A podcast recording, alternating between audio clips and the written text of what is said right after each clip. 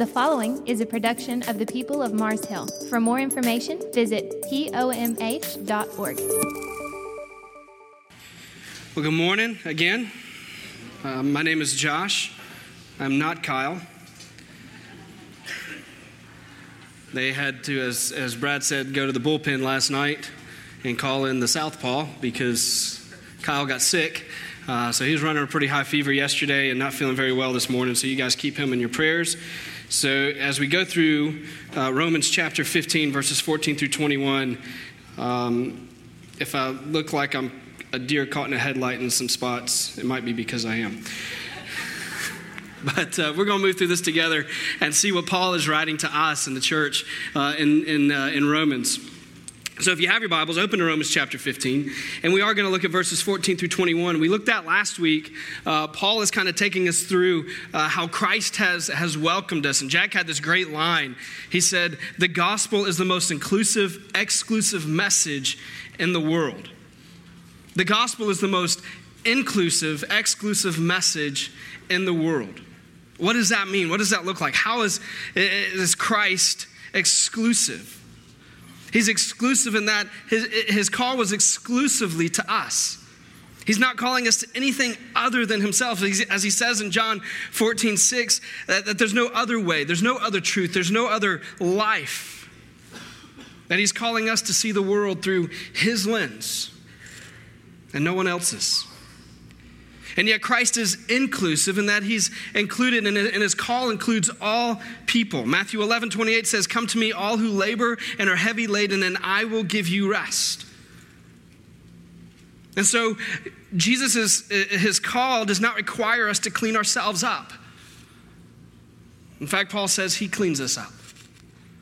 His call doesn't require us to know all things, rather, he instructs us in his word. His call is a call to come to Him.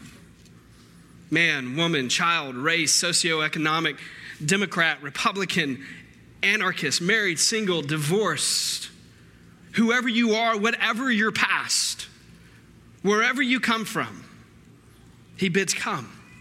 Come to me, those who are tired, those who are weary, those who are laboring, come to me. Let me give you rest rich or poor, slave or free.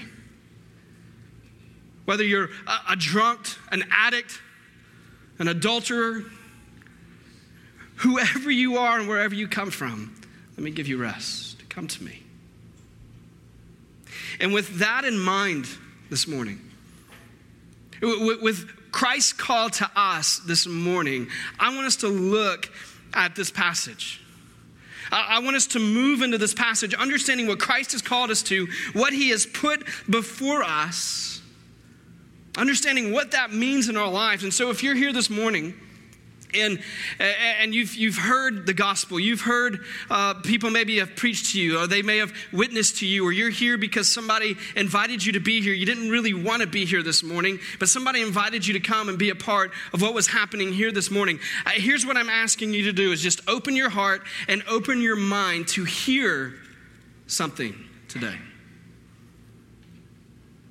And I would challenge you to listen with the intent to expect something. And then leave. And you can leave with the same thoughts that you had this morning. I just ask you for this next few moments that you would just open your heart to hear from God's word and expect something.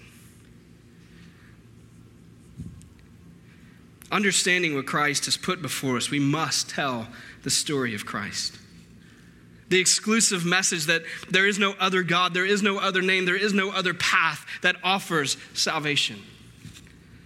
The inclusive message that all are welcome to the one who saves, regardless of how dirty you think of yourself or how others think of you. Regardless of what you know or don't know, regardless of your gender, your age, your race, your socioeconomic background. Come to the God who keeps his promises. The God who promised Eve that her descendant would reverse the curse of sin. The God who promised Abraham that every nation on earth would be blessed through his descendants. The God who promised David that his throne would never sit empty. The God who promised his disciples that three days after his death he would rise. The God who keeps his promises even to those who turn their back on him. Even to those who, who often reject his promises, who don't believe his promises. He is a God who keeps promises. He's the God who is faithful. He's the God who promised the world that He is coming again to make all things new. What an amazing hope we have in Christ. That He is the great reverser of the enemy's schemes, the one who gives us hope. And in response to receiving this hope, we should be letting this hope flow out of us. So here's what Paul's trajectory is that hope leads to evangelism which is gospel storytelling. So, we're going to look in the passage today that Jesus is the great reverser and that Jesus is the focus of our evangelism. So, let's look at verses 14 through 16. This is where we see that Jesus is the great reverser. Romans 15, verse 14 says, I myself am satisfied about you, my brothers, that you yourselves are full of goodness, filled with all knowledge, and able to instruct one another. So, did you hear what Paul just said about the church? Look at that. He's writing to the church, he's writing to a group of believers in Rome, and you hear what he just said. Now, again, this is not a church that Paul knows. He's doesn't, he hasn't met these people personally. He's heard of them. This is not a church that he's planted. If you've been with us, you've heard us say this almost every single week. But he says, I myself am satisfied about you, my brothers, that you yourselves are what? Full of goodness. He calls the church full of goodness. The word full that's used here is the same Greek word that's used when the disciples are fishing with Jesus and their nets are, are, are, full. It says they're full that they begin to break, they're overflowing with fish. And so, in other words, what Paul is saying is that goodness is overflowing out of you. That's what he's saying about the church. He's saying goodness is overflowing out of you. You are full of goodness. How is goodness overflowing out of them? Well, how has Paul been instructing them over the last 15 chapters? What has he been calling them to? He's been calling them away from disunity. He's been calling them away from discord. He's been calling them away from sin. And if they're actively participating in the gospel, transforming their life, if they're actively participating in that, if they're actively participating in the instruction that Paul is giving them, he's saying goodness has got to be flowing out of you. But how is this church, how is Mars Hill, full of human beings who are sinful, who are selfish, overflowing with goodness? Well, Jesus is the great subverter of the enemy's plans. He's the great saboteur of the enemy's works. He's the reverser of sin. In fact, the gospel is the story of Christ's subversion to the enemy's perversion of God's very good creation. think of how we got to fullness of goodness, or full of goodness in the book of Romans. What did Paul say in the very beginning? What was he saying to the church in Romans chapter 1? He says, We are unregenerate, unrighteous, selfish sinners prior to Christ. That's what we look like. Before Christ, we are unregenerate, unrighteous, selfish. He says in verse 18 of, of chapter 1 we suppress the truth and unrighteousness. We deny general revelation. We deny that God speaks through his creation. We are futile in our thinking. We are foolish in our hearts. We're idolaters. We are impure, dishonest. We exchange the truth for lies. We give ourselves to dishonorable passions. We corrupt our sexuality. This is what Paul says we look like before Christ.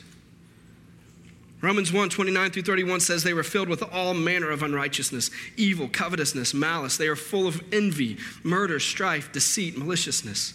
They are gossips, slanderers, haters of God, insolent, haughty, boastful, inventors of evil disobedient to parents, foolish, faithless, heartless, ruthless. He goes on, he says they give approval to sin. They're judgmental, they're self seeking, they're narcissistic, they're selfish, they're disobedient to parents, and they obey unrighteousness. That's encouraging. Thanks, Paul. Let's just stop there and leave feeling great about ourselves. And he says in Romans 3:10, none is righteous, no not one. No one understands. No one seeks for God. All have turned aside. Together they have become worthless. No one does good, not even one. Not even one person does good.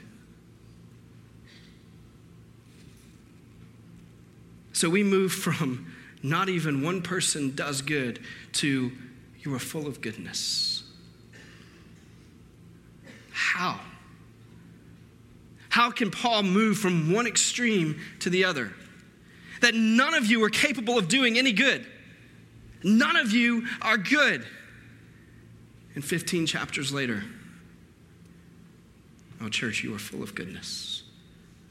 In fact, goodness is flowing out of you. How?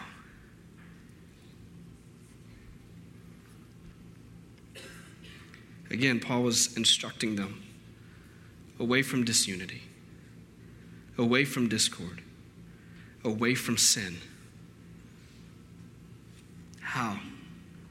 Are they full of goodness? Because Jesus. Because the greatest story of reversal ever told the gospel. This is who you were. And then Christ entered in by his righteousness, by his death, he reversed. And you're full of goodness. Why? Not because of what you've done, but because of what he's done.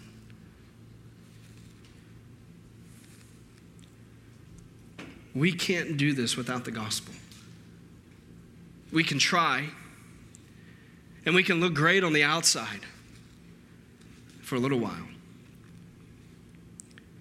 But the gospel has to change us. The gospel has to move in us, and only Christ can undo in us what sin has destroyed. Paul is instructing them away from disunity. So look at us, church.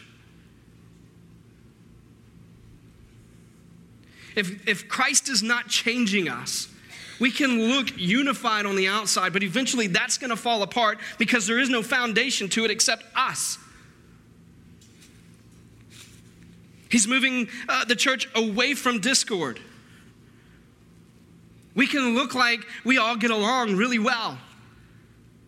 We can smile when we walk in the door. We can shake one another's hand. We can hand each other a cup of coffee, open the door for one another, and leave but eventually our hearts will be exposed.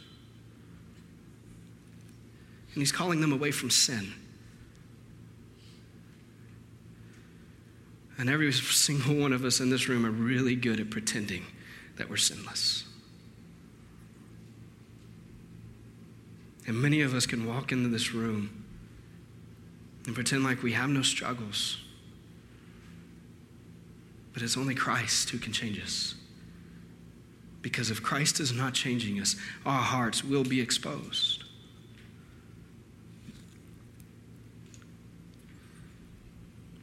So Paul says in verse 15 through 16. But on some points I have written to you very boldly by way of reminder because of the grace given me by God. To be a minister of Christ Jesus to the Gentiles in the priestly service of the gospel of God. The gospel of God the story of God. This is, this is what this is. From Genesis to Revelation, this is the gospel of God. This is the story of God. This is telling us what God has done in the world by sending his one and only Son to come and die on the cross, to live a sinless life. To die on the cross and to rise again three days later, to redeem the world of its brokenness and its sinfulness and its selfishness and its destruction. This is the gospel of God. And he says, so that the offering of the Gentiles may be acceptable, sanctified by the Holy Spirit. We need reminding of this gospel. We need daily reminding of the most inclusive, exclusive message of saving grace. That message of hope given to us by the Word of God Himself. There's a popular um, line that, that, that's gone around over the last several years is preach the gospel to yourself. Preach the gospel to yourself. Remind yourself of the gospel. Even if you're a follower of Christ, wake up every single day. Find moments throughout the day to remind yourself of the gospel. Why? Because we need to remember what Christ has done for us. It reminds us of who we are, it reminds us of the value that we have in the sight of God. It reminds us that we are redeemed, forgiven, set free Preach the gospel to yourself every day, moments throughout the day. Remind yourself of what Christ has done for you. This is the only power that can change us. There is no other power.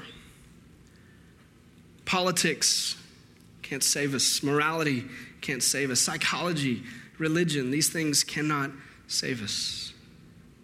Because Paul wrote in Romans 3 For all have sinned and fall short of the glory of God, and are justified by his grace as a gift through the redemption that is in Christ Jesus, whom God put forward as a propitiation by his blood to be received by faith.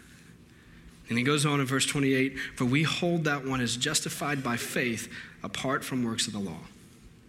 Jesus has reversed the effects of sin.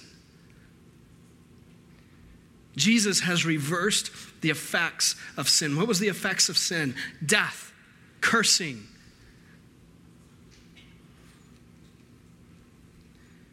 Paul writes in Romans 1 Again, you are filled with all manner of unrighteousness, evil covetousness, malice are you full of envy, murder, strife, deceit, maliciousness? Are you gossips, church? Are you slanderers? Are you haters of God? Are you insolent, haughty, boastful, inventors of evil? Are you disobedient to your parents? Are you foolish? Are you faithless? Are you heartless? Are you ruthless? This was us, but Christ, having pieced us back together in His image by the Holy Spirit so that you are filled with all manner of righteousness, so that you are good, so that you are content, so that you are loving.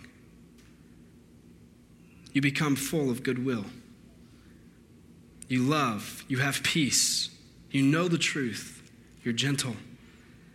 You're an encourager, an uplifter. You're a lover of God. You're modest. You're meek. You're humble. You're an inventor of good. You're obedient to your parents. You are wise. You are full of faith, full of heart. You are full of compassion. This is what Christ does for us. This is the reverse of the effects of sin. So Paul says, Are there none righteous?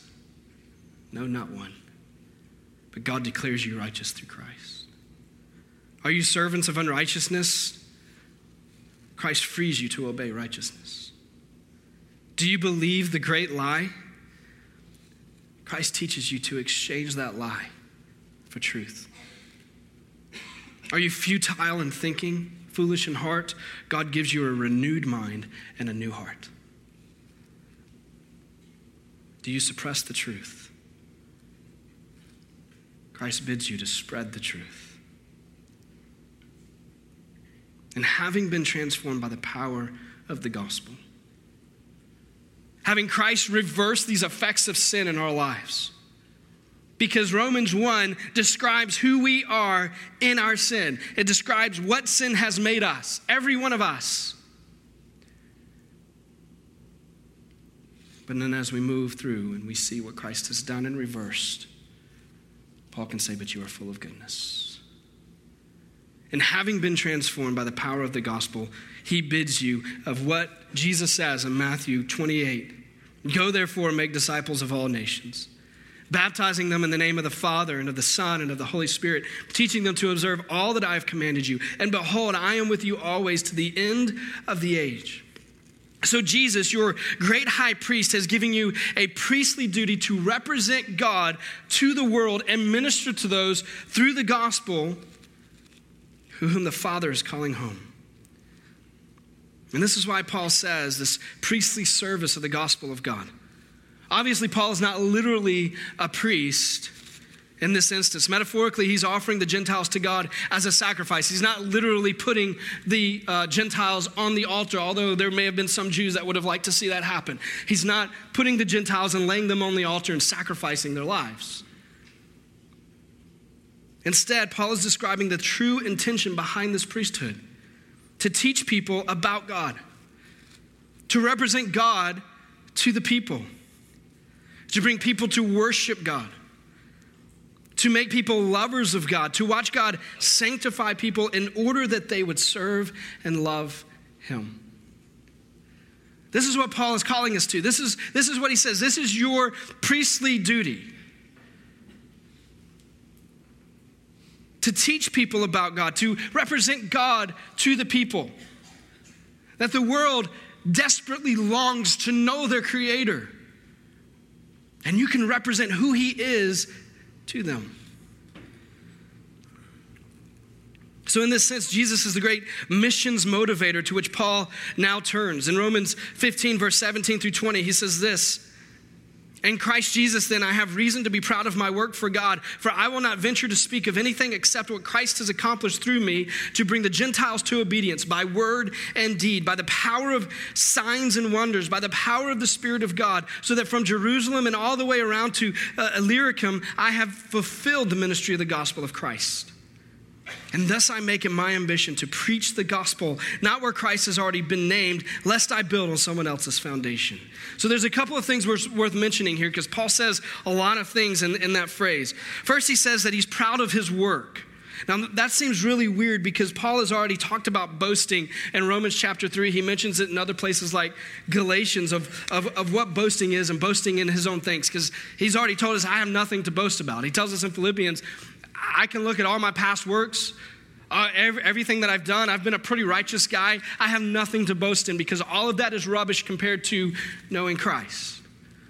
Uh, so, Paul has already addressed this idea uh, of being proud of his work and what boasting looks like. He doesn't mean that he's proud of his own work, but what Christ has accomplished through him. What Christ has done in him. In 2 Corinthians 12 9, he says, Therefore, I will boast all the more gladly of my weaknesses, so that the power of Christ may rest upon me. He's saying, God has moved, the gospel has gone forth, and I've done my best to get out of the way. I've done my best to follow where Christ has led me so that his gospel would go before me. He's not boasting in what he's done, he's boasting in what Christ has done. Do you take joy in what Christ accomplishes through you? Do you see what Christ does through you?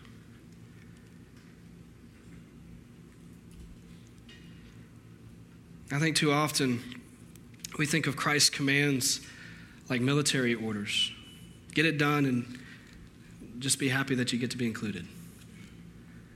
Do this and just be glad I'm asking you. But Paul takes joy in this, in this gospel.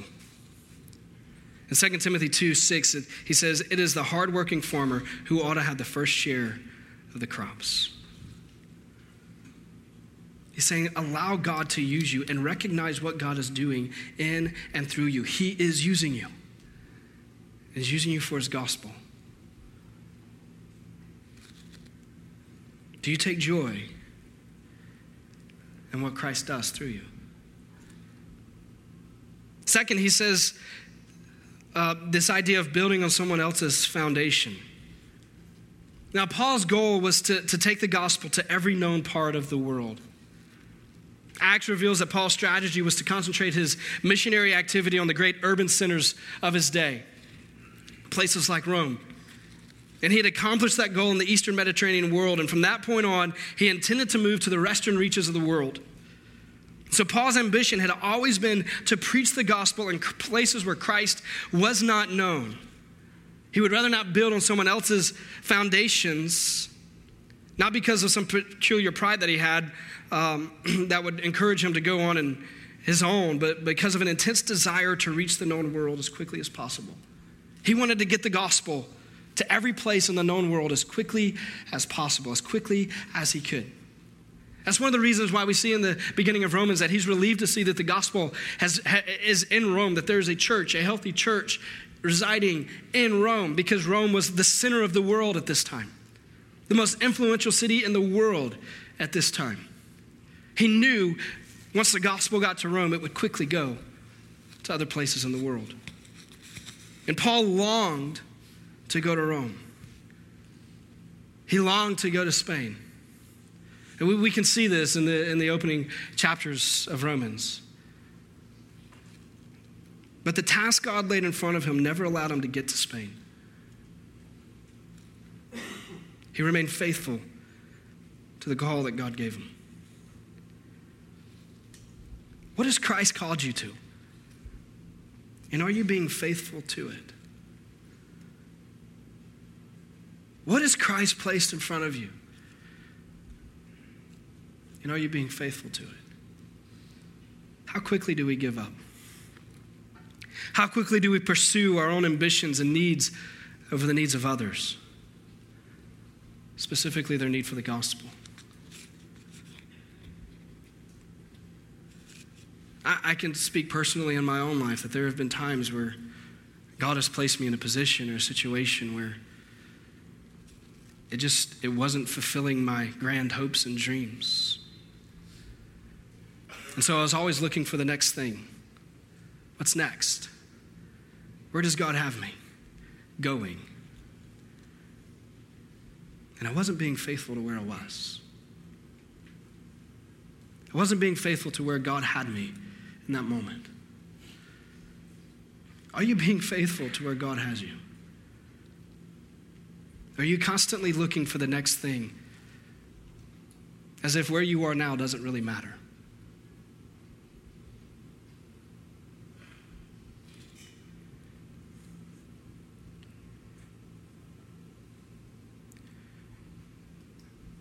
Paul had desires of where he wanted to be.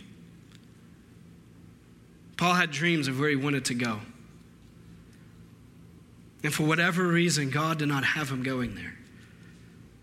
And Paul laid aside his dreams to carry out the call of Christ that, had, that was placed on his life. He laid aside his ambitions. He laid aside himself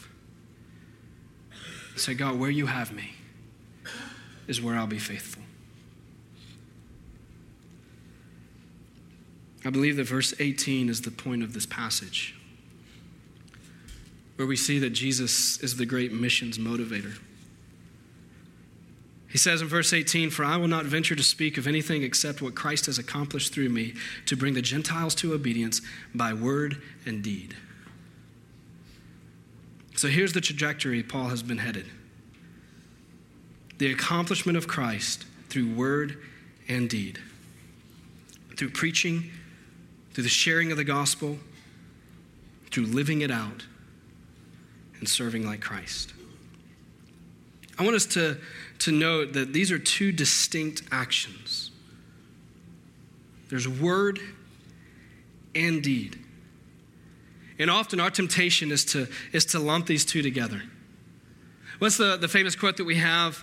Um, preach the gospel at all times and when necessary, use words. You've heard that before. St. Francis of Assisi. He never actually said that. That's been falsely attributed to him.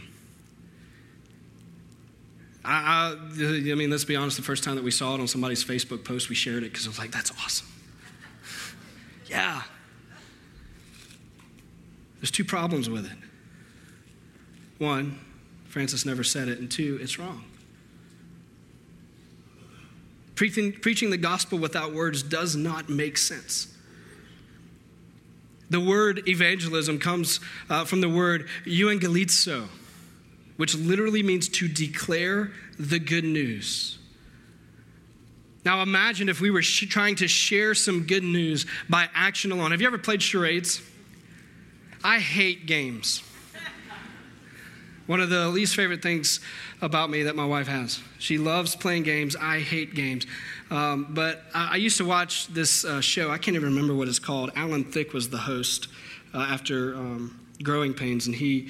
Uh, it was this thing where they had to, to draw things and, and, and you know they couldn't say words or anything they could only draw things imagine having to share good news with people without using words like playing a game of charades it's hard it's tough imagine if the landing on the moon when neil armstrong landed on the moon they just had to show that with not giving us any explanation of what was happening. There's some people that would think that that's a hoax and it was staged, right? There are people in the world that do that. Imagine if you had a, vaccine for smallpox and you had to explain to someone that, hey, we have this vaccine for smallpox, you have smallpox, but you can't use any words to say it. They'd have no idea why you're trying to give them this shot. They have no idea why you're trying to medicate them with something. They don't know what it's for or why.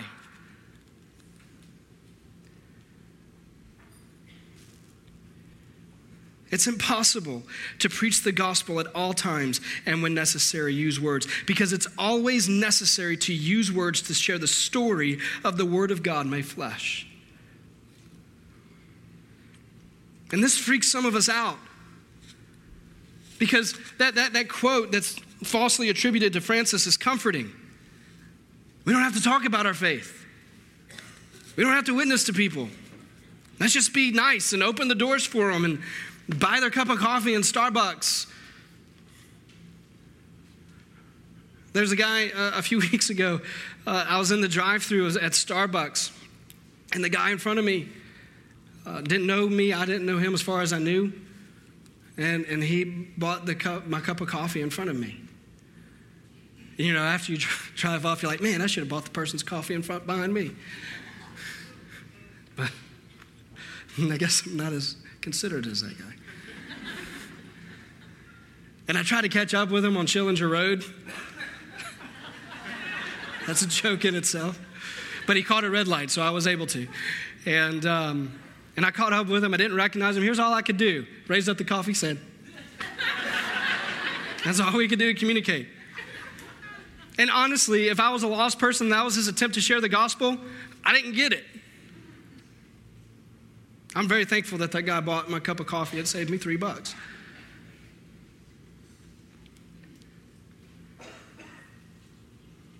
But we love those words.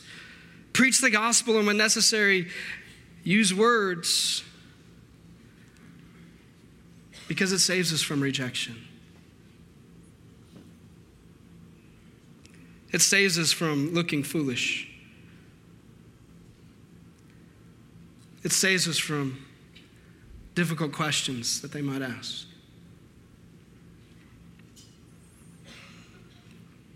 And we become the focus of Christ rather than Christ. And in evangelism, we must take our eyes off of ourselves. We must forget temporary discomfort the fears that come with preaching the gospel.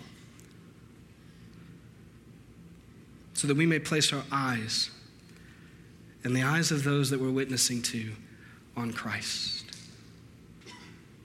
In the hopes that we would gain a brother or a sister for eternity.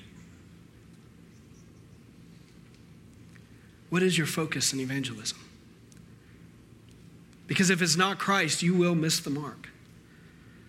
My dad is an avid golfer and tried to teach me to play well when I was younger. And I didn't enjoy the game until I was older. And I'm just terrible now because I didn't care about the lessons that I was getting from a, a really good golfer. But he would always tell me this when we would go out to putt, especially when you're putting uphill. I bet my shoestring is really distracting some people. Y'all are waiting for me to trip on it, aren't you? I'm going to take them off. Can't tell you how many times I've stepped on that shoestring today. That's why double knots are important. So my dad would teach me to putt, and when you're putting uphill, you usually don't you know, putting uphill can be difficult. Um, and so he would always tell me, You're not looking at the hole. Don't look at, don't look at the cup. Look past the cup. Because if your focus is the cup, when you're putting uphill, you're going to come short, right? But if you're looking eight inches, 12 inches, depending on how far it is, 24 inches past the cup, you'll make the mark. It's like in martial arts. If you have studied martial arts, I have not.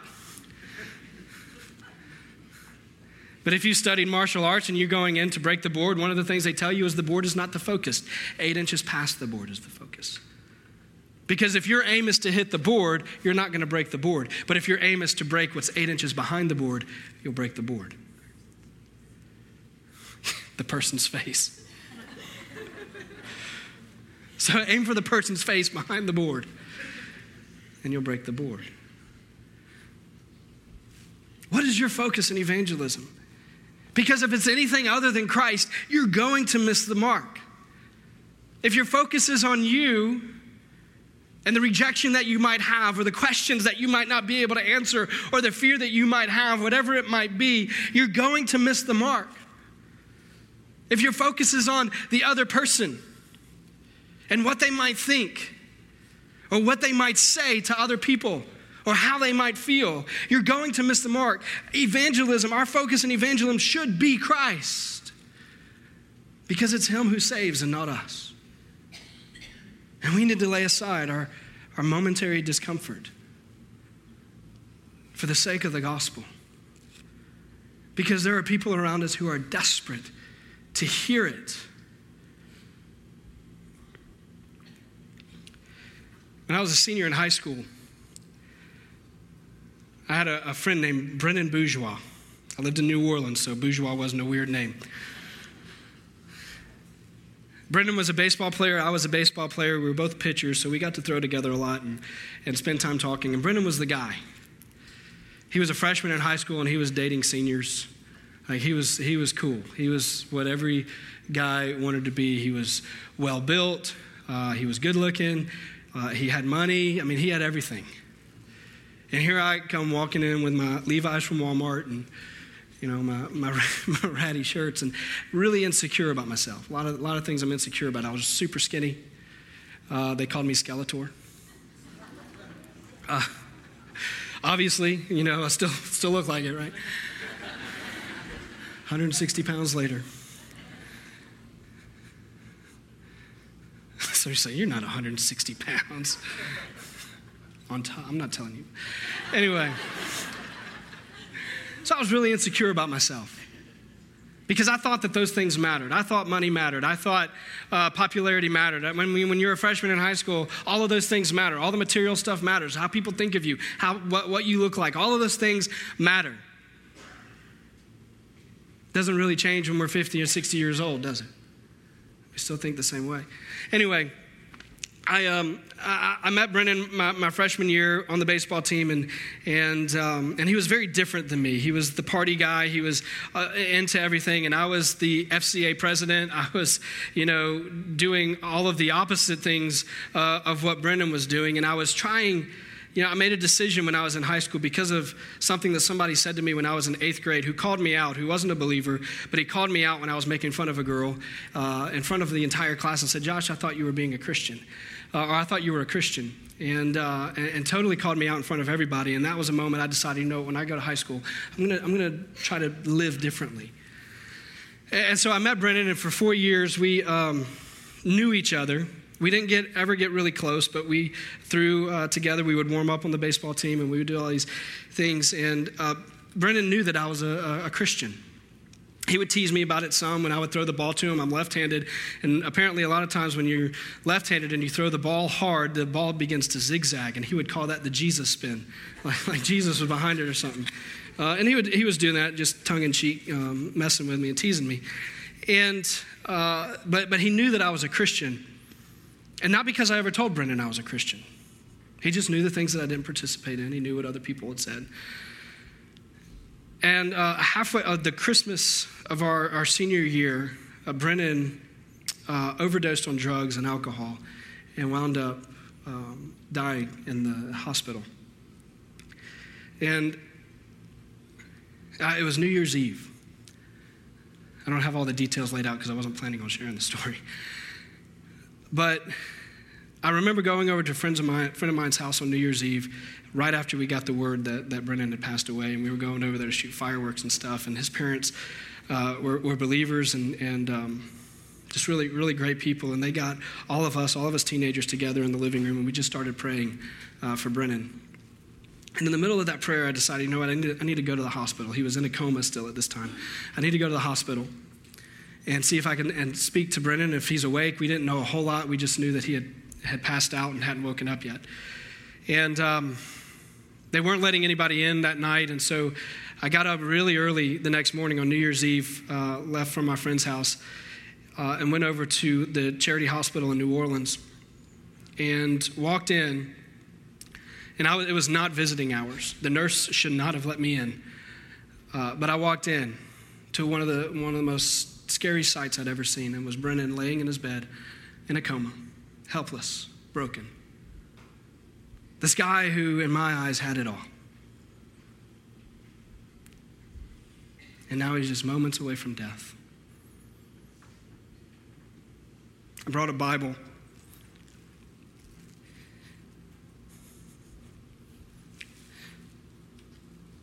And I left it on his bed, and, and I didn't know what to do. Never been in that situation, never seen anyone in a coma. And the nurse said, you know, and I don't know if this is true or not, and I don't know if she was just trying to make me feel better. She said, but, you know, sometimes when people are in a coma, you know, studies show that they might be able to hear you. So I said, well, what's the risk? And so I began to share the gospel with Brendan on his deathbed, unconscious. And I walked away. Three days later, Brendan officially passed away, never actually woke up from his coma. He's 18 years old. And two great things came from that. One, it gave me the opportunity to share the gospel with a lot of students who had a lot of questions when we got back to school. But two, it convicted me to the core. Because never once did I pull Brennan aside and say, Let me tell you what Christ has done in me. Because I always said to myself, They'll just see my actions, they'll just see what I do. And I never stopped and used words to say, Brennan, here's why I live this way. I wasn't a perfect high school student. I was really good at pretending in high school that I didn't have a lot of problems. But I did my best to live the gospel in front of people that I knew didn't know the gospel. But I was always afraid to use words.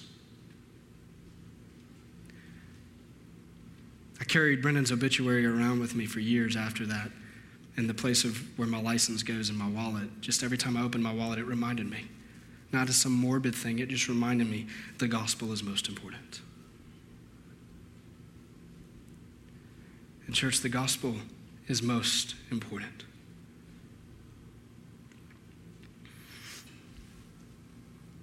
Our focus must be on Christ.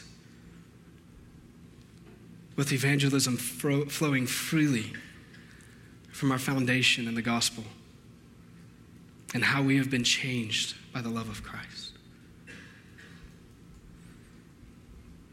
Francis of Assisi did actually say something in line with Paul's desire to preach the gospel in word and deed. He said, It is no use walking anywhere to preach unless our walking is our preaching. What does he mean? Don't just talk the talk walk the walk, but do both. Make sure you're preaching the gospel to yourself. That you're reminding yourself, I need to live in light of what Christ has done. And I need to share that gospel with the people around me.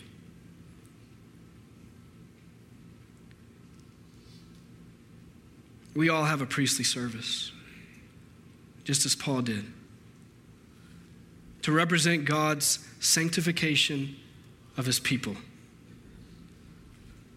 Are we walking in a way that is continually pulling us more towards Christ likeness? Are we walking in a way that continues to build our character to become more like Christ?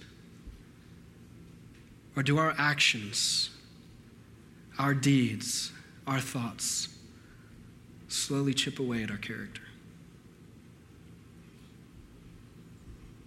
When we sin, do we run away from the cross or do we run to it? We often run away out of fear.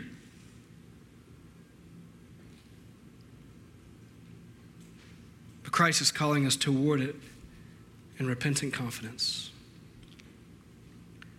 When we run away from the cross, we miss the good news of the resurrection. And we miss the opportunity to teach people about his love and his mercy and his grace. Church, we're human. And we're broken. And Christ is not calling us to sin, He's calling us away from sin. But if we fail, which is what Paul says, if you fail, you have an advocate in Christ Jesus. And in those moments of failure, and you can run to the cross with confidence in what Christ has done, it points to the world around you the grace and the mercy and the compassion that Jesus also has on them. That even in our failure and our repentance, we can preach the gospel.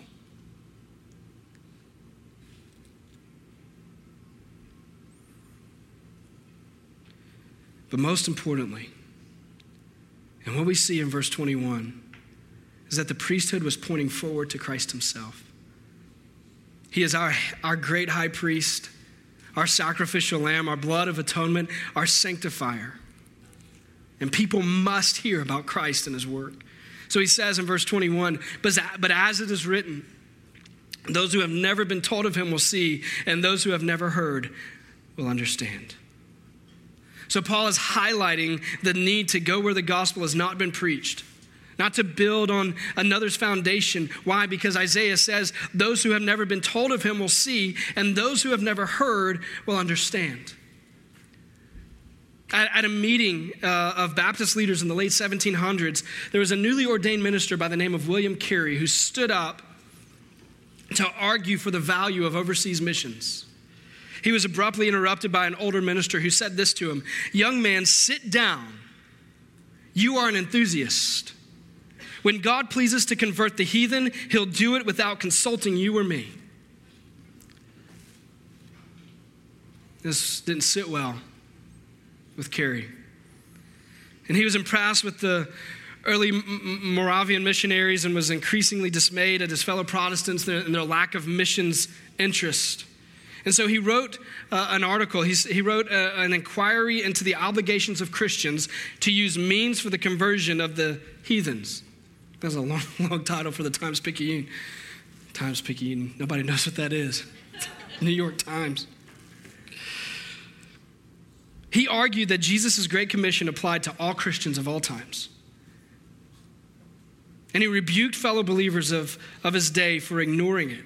He said this Multitudes sit at ease and give themselves no concern about the far greater part of their fellow sinners, who to this day are lost in ignorance and idolatry.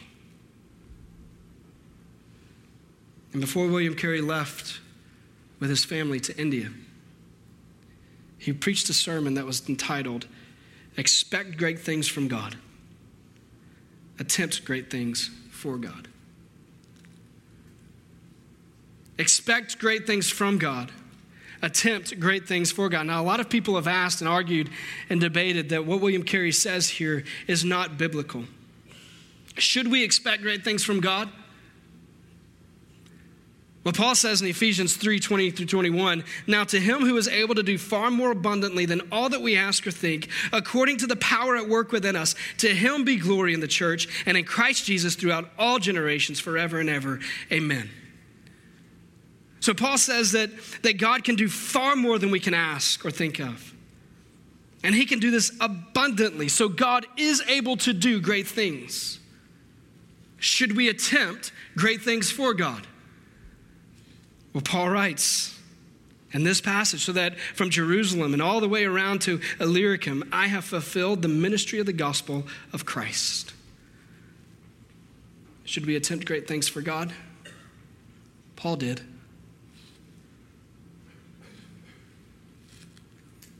We should expect God to do something. And we should expect God to change hearts. Like there are people in our lives where, where, we can look at them and say, there is no way this person is changing. There's no way this person can be transformed. It is not impossible for God.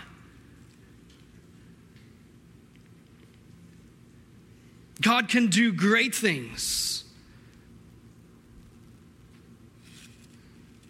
And we should risk for the sake of the gospel. Risk our reputation risk our resources, risk our comfort for the sake of the gospel. We should attempt great things for God. What is God calling you to? And what fears are standing in your way? Maybe it is right where you are, and He's just calling you to remain faithful.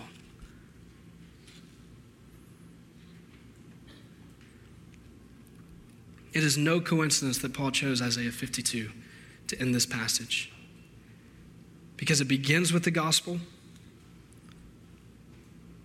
Look at what he says. Isaiah 52 1 How beautiful upon the mountains are the feet of him who brings good news.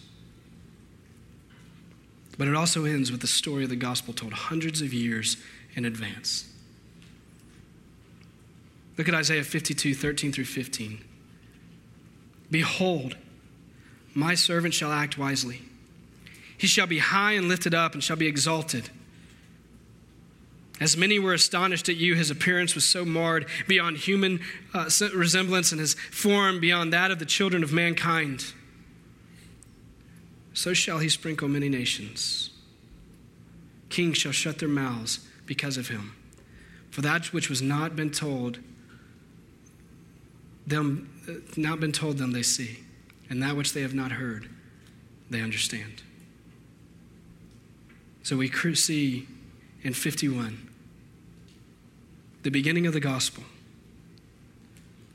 And we see in verse 13 through 15 Christ's resurrection, his crucifixion, and his atonement. God is telling the gospel story. He's always been telling the gospel story and you are in his story. Will you tell it to those who haven't heard? Will you be a part of what God is doing around our community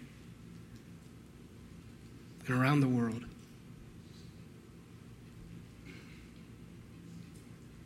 I don't think it's any coincidence that Jack has had a heart over these last couple of months to call us to evangelism, to encourage us to do what, what Christ has already called us to, to get involved not only in what God is doing in, in, this church, but get involved in what God is doing around you, in your family, at work, at school, wherever you find yourself. See what He's doing around you. on August 30th, we're going to have a worship night. And part of that worship night is to let you know what Mars Hill is a part of around the community and around the world. We want to let you know what God is doing through you. We want to let you know how you can be involved in what God is doing. And our, our, our ministries and our partners next door to us, in this neighborhood, in our city, and in other parts of the world. So there's going to be a missions emphasis that night. And I encourage you to make plans to come and hear what God is doing and how you can be a part of it because there are going to be opportunities. I'd encourage you to be a part of that seminar that we're doing in September, Sharing Jesus Without Freaking Out. I love the title of that because honestly, that's evangelism for me. I, I freak out. I want to know how can I share the gospel, the most important piece of my story, with the people around me? Not some program, not some acronym, but through normal conversations with people who are desperate to hear it. And maybe you're here this morning and you haven't surrendered. Maybe you're that person that from the beginning you were invited here, you have no idea why you're here. Or maybe you've heard the gospel preached to you several times, but you just haven't surrendered to it. Here's what I want to challenge you with this morning whatever is standing in your way, whatever is keeping you from coming to the cross, set it aside. Whether it's guilt or shame, whether it's logic, how could Christ do this for me? Whatever it might be, surrender to the cross of Christ this morning. Because wherever you are, wherever you find yourself, whoever you are, He's bidding you come. Come to me and find rest. Let's pray together.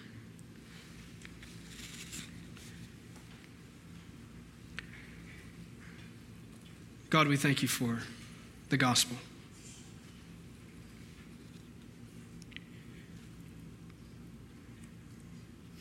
We thank you that you entered into human history to redeem your people. And that that is through the righteousness of Christ that we can stand before you full of goodness, redeemed, free.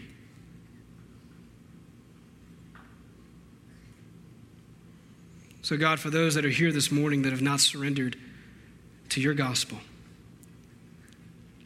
that have not surrendered their lives on the altar of Christ. God, may today be the day of salvation. And may you begin to transform their hearts to make them more like you. And may they leave this place sharing what you have done. God, for us as a church, forgive us where we've gotten too comfortable. I know that our staff has been challenged that maybe maybe there's a lot of things around us that have just made us too comfortable. And you've called us to set ourselves aside for the sake of the gospel. God, may that overflow into the church.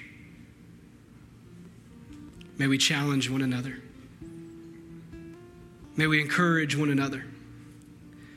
And may we leave this place with our hands held high and worship. May our lives boldly proclaim the gospel to the people around us, and may our voices do the same.